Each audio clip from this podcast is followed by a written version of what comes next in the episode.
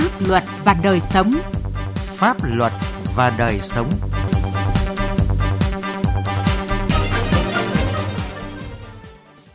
Kính chào quý vị và các bạn. Chương trình Pháp luật và đời sống hôm nay có những nội dung sau. Hiểm họa cháy nổ với đội hình nhà ở kết hợp với sản xuất kinh doanh. Đắk Lắk, bãi cát trái phép hàng nghìn mét khối gây nhức nhối trong buôn làng.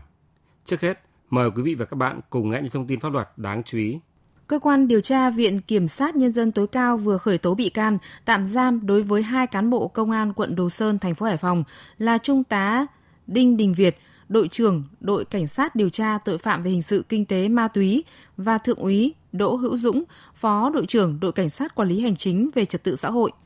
Thượng úy Nguyễn Viết Công, cán bộ đội cảnh sát quản lý hành chính về trật tự xã hội công an quận Đồ Sơn cũng bị khởi tố, cấm đi khỏi nơi cư trú.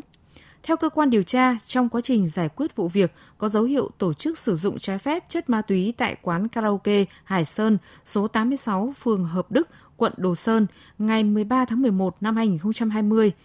Những cán bộ này đã có hành vi làm sai lệch hồ sơ vụ án vụ việc. Công an huyện Quế Võ, tỉnh Bắc Ninh ra quyết định khởi tố vụ án, khởi tố bị can đối với quản lý quán karaoke Bảo Anh là Hoàng Thị Tuyết, trú tại xã Châu Phong, huyện Quế Võ về hành vi chứa chấp việc sử dụng trái phép chất ma túy. Vũ Ngọc Dũng và Đào Văn Huy cùng trú tại thành phố Chí Linh, tỉnh Hải Dương về hành vi tàng trữ trái phép chất ma túy. Công an huyện Quế Võ cũng đề nghị cấp có thẩm quyền xử phạt vi phạm hành chính 26 đối tượng sử dụng và tàng trữ trái phép chất ma túy, 33 đối tượng và quán karaoke Bảo Anh về hành vi vi phạm trong công tác phòng chống dịch COVID-19. Công an tỉnh Quảng Bình vừa phá chuyên án đánh bạc trên không gian mạng với số tiền giao dịch hàng trăm tỷ đồng. Theo cơ quan điều tra, các đối tượng trong đường dây cờ bạc này đã sử dụng các thiết bị, phương tiện điện tử để đánh bạc bằng hình thức game online và thanh toán qua các đại lý đổi thưởng bằng tiền mặt với số tiền hơn 250 tỷ đồng. Hiện Công an tỉnh Quảng Bình đã khởi tố vụ án, khởi tố bị can, bắt tạm giam Võ Hữu Song, Trần Quý Bình cùng chú tại thành phố Đồng Hới về hành vi đánh bạc. Cơ quan Cảnh sát điều tra Công an tỉnh Khánh Hòa vừa khởi tố vụ án vi phạm quy định về quản lý, sử dụng tài sản nhà nước gây thất thoát lãng phí tại dự án Nha Trang Golden Gate số 28E đường Trần Phú, thành phố Nha Trang. Năm 2016, Ủy ban dân tỉnh Khánh Hòa đã có quyết định cho chủ đầu tư là công ty trách nhiệm đỉnh vàng Nha Trang giao đất cho thuê đất với tổng diện tích hơn 20.000 m2 nhưng không qua đấu thầu đấu giá. Pháp luật đồng hành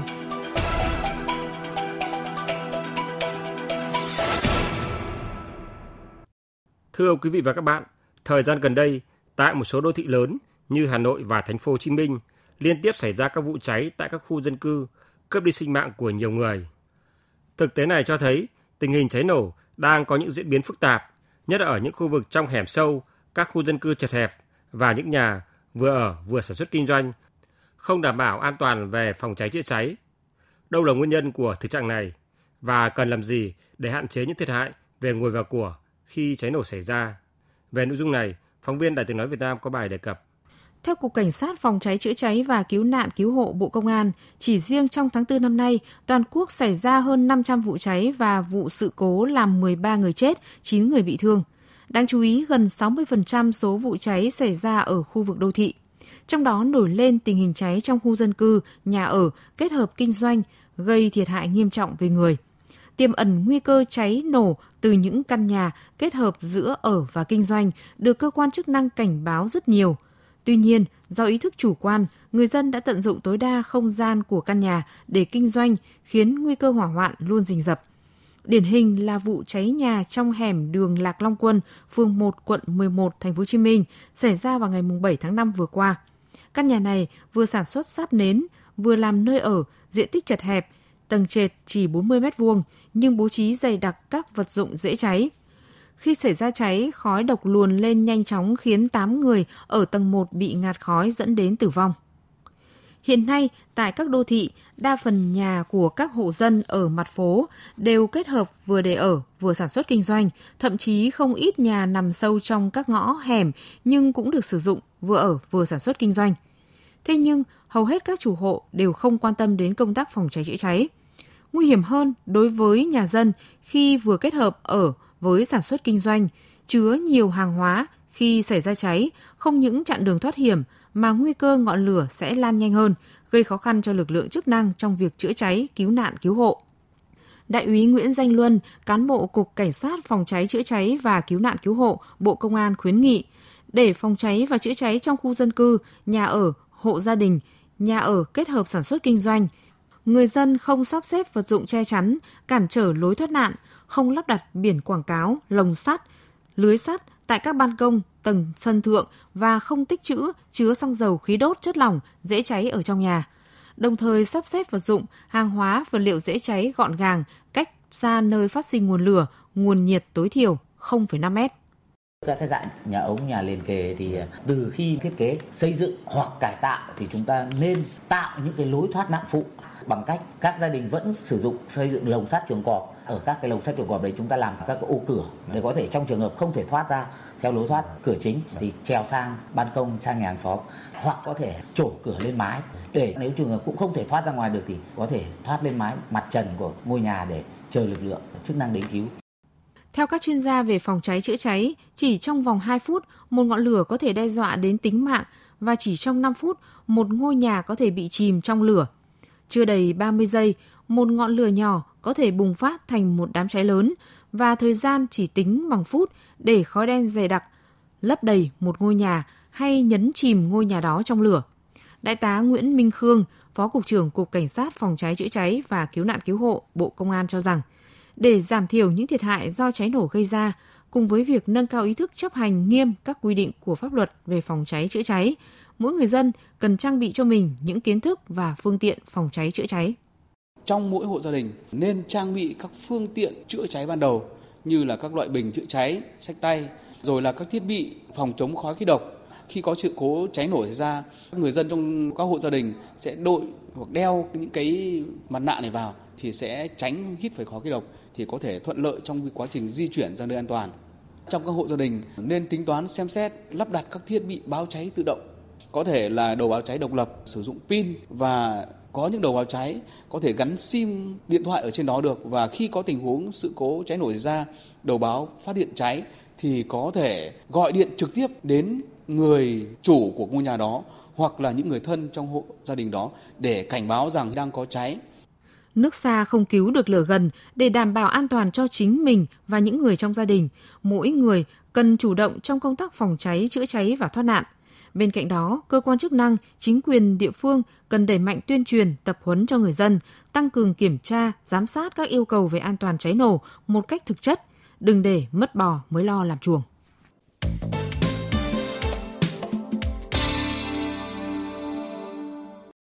Thưa quý vị và các bạn, tại xã Iaso, huyện Iaka, tỉnh Đắk Lắk, một bãi tập kết cát trái phép lên tới hàng nghìn mét khối được một tập đoàn khoáng sản lập ra, tồn tại ngang nhiên ngay cạnh quốc lộ 29. Bãi cát này là điểm trung chuyển cát giữa ba tỉnh Phú Yên, Gia Lai và Đắk Lắk. Nó đã tồn tại suốt hai năm qua, bất chấp người dân đã nhiều lần có ý kiến đến các cấp chính quyền. Công Bắc, phóng viên Đài Tiếng Nói Việt Nam thường trú tại Tây Nguyên phản ánh. Chúng tôi có mặt tại hiện trường bãi cát trái phép thuộc địa phận Buôn Ea Púc, xã Ea Sô, huyện Ea Ca, tỉnh Đắk lắc Tại đây, một bãi cát khổng lồ với hàng nghìn mét khối cát được tập kết cạnh quốc lộ 29. Ngay tại bãi cát, chủ doanh nghiệp đã xây dựng hẳn một khu nhà để điều hành việc buôn bán, nhân viên có đến gần chục người. Ông Hờ A Sùng, buôn trưởng buôn Ea Púc cho biết, bãi cát này mọc lên từ năm 2019 và từ khi có bãi cát đã gây náo loạn cả buôn làng với nhiều xe trọng tải lớn, thùng xe cồng kềnh thường xuyên chở cát ra vào đã làm hư hỏng đường sản xuất, đường dân sinh và cả quốc lộ 29. Nhiều đoạn bị phá nát, nguy cơ tai nạn luôn rình rập khiến bà con rất lo lắng và bức xúc. Chứ bà con thì cũng có nhiều ý kiến về cái bên cái bãi tập kết này là nó cái trọng tải xe của nó rất là lớn. Xe đây thì năng cỡ khoảng à, 15-20 xe thường xuyên. Nên là trong quá trình vận chuyển này nọ thì nó sẽ làm hư hưởng hư hại đường rất là nhiều nó làm ồn ào cái, cái, cái, sự sống của dân sinh nó sẽ đảo lộn lên số nhiều Thế bà con có ý kiến nhiều đấy nhưng mà cũng có ý kiến lên xã rồi nhưng mà xã mà xã có ý kiến lên lên uh, ờ, huyện rồi nên là chờ huyện giải quyết như nào thì cũng không biết nữa. Ông Hoàng Anh Dũng, Phó Chủ tịch Ủy ban nhân dân xã Eso, huyện EK cho biết, khu vực bãi tập kết cát trái phép ở Buôn E Púc thuộc thửa đất 102, tờ bản đồ số 05 với tổng diện tích gần 13.000 m2. Diện tích đất này do ông Phan Đình Thái Anh, sinh năm 1979, trú tại phường Thành Nhất, thành phố Buôn Ma Thuột làm chủ. Ông Hoàng Anh Dũng khẳng định toàn bộ diện tích đất bãi cát hiện vẫn đang là đất nông nghiệp. Xã xác định đây là hành vi sai phạm về mục đích sử dụng đất. Và vào tháng 3 năm 2020, xã EASO đã thành lập đoàn kiểm tra và xác định có khoảng 10.000 mét khối cát được tập kết trái phép tại đây. Xã đã đề nghị cấp huyện vào cuộc xử lý. Vai trò lý nhà nước á, thì xã là vượt thẩm quyền của xã. Xã không xã cũng có văn bản yêu cầu rồi là phải có cái ngành cấp trên cũng chỉ đạo để mà thực hiện cái vấn đề đấy thì, thì nó mới đảm bảo được.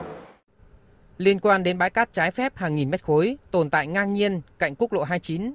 ông Nguyễn Ngọc Duẩn, trưởng phòng Tài nguyên và Môi trường huyện EK cho biết,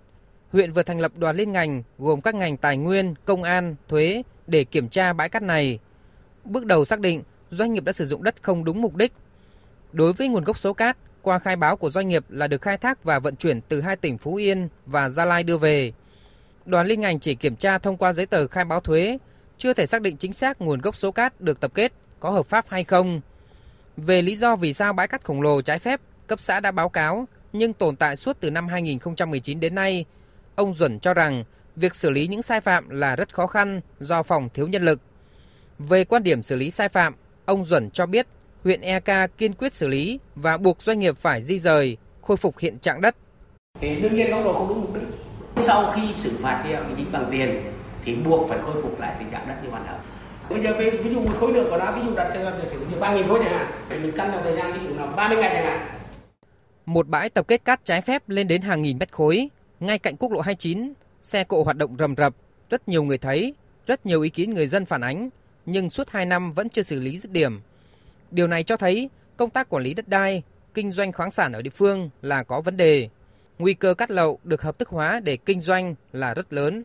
Chương trình pháp luật và đời sống hôm nay xin dừng tại đây. Chương trình do biên tập viên Quang Chính thực hiện. Xin chào và hẹn gặp lại quý vị và các bạn trong các chương trình sau. Nếu bạn thuộc các đối tượng sau: người có công với cách mạng, người thuộc hộ nghèo, người dân tộc thiểu số cư trú ở vùng có điều kiện kinh tế xã hội đặc biệt khó khăn, trẻ em, người bị buộc tội từ đủ 16 tuổi đến dưới 18 tuổi, người bị buộc tội thuộc hộ cận nghèo, người thuộc hộ cận nghèo hoặc là người đang hưởng trợ cấp xã hội hàng tháng theo quy định của pháp luật thuộc một trong các trường hợp sau đây. cha đẻ, mẹ đẻ, vợ, chồng, con của liệt sĩ và người có công nuôi dưỡng khi liệt sĩ còn nhỏ, Người nhiễm chất độc da cam, người cao tuổi, người khuyết tật, người nhiễm HIV, người từ đủ 16 đến dưới 18 tuổi là bị hại trong vụ án hình sự,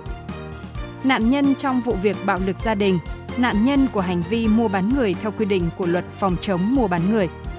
bạn không phải trả tiền, lợi ích vật chất hoặc lợi ích khác để được giúp đỡ pháp luật thông qua hình thức Hướng dẫn đưa ra ý kiến, giúp soạn thảo văn bản liên quan đến tranh chấp khiếu nại vướng mắc pháp luật, hướng dẫn giúp các bên hòa giải, thương lượng, thống nhất hướng giải quyết vụ việc,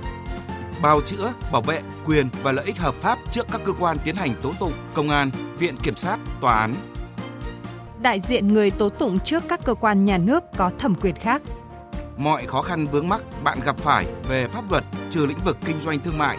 hãy đến Trung tâm trợ giúp pháp lý nhà nước nơi bạn cư trú tại 63 tỉnh thành trên cả nước để được giúp đỡ pháp luật miễn phí. Danh sách tổ chức thực hiện trợ giúp pháp lý và người thực hiện trợ giúp pháp lý được đăng tải trên cổng thông tin điện tử Bộ Tư pháp theo địa chỉ https 2 gạch chéo gạch chéo moz.gov.vn và trang thông tin điện tử của Sở Tư pháp. Hoặc hãy gọi về Cục Trợ giúp pháp lý, Bộ Tư pháp theo số điện thoại 024 627 39641 để được hướng dẫn cụ thể.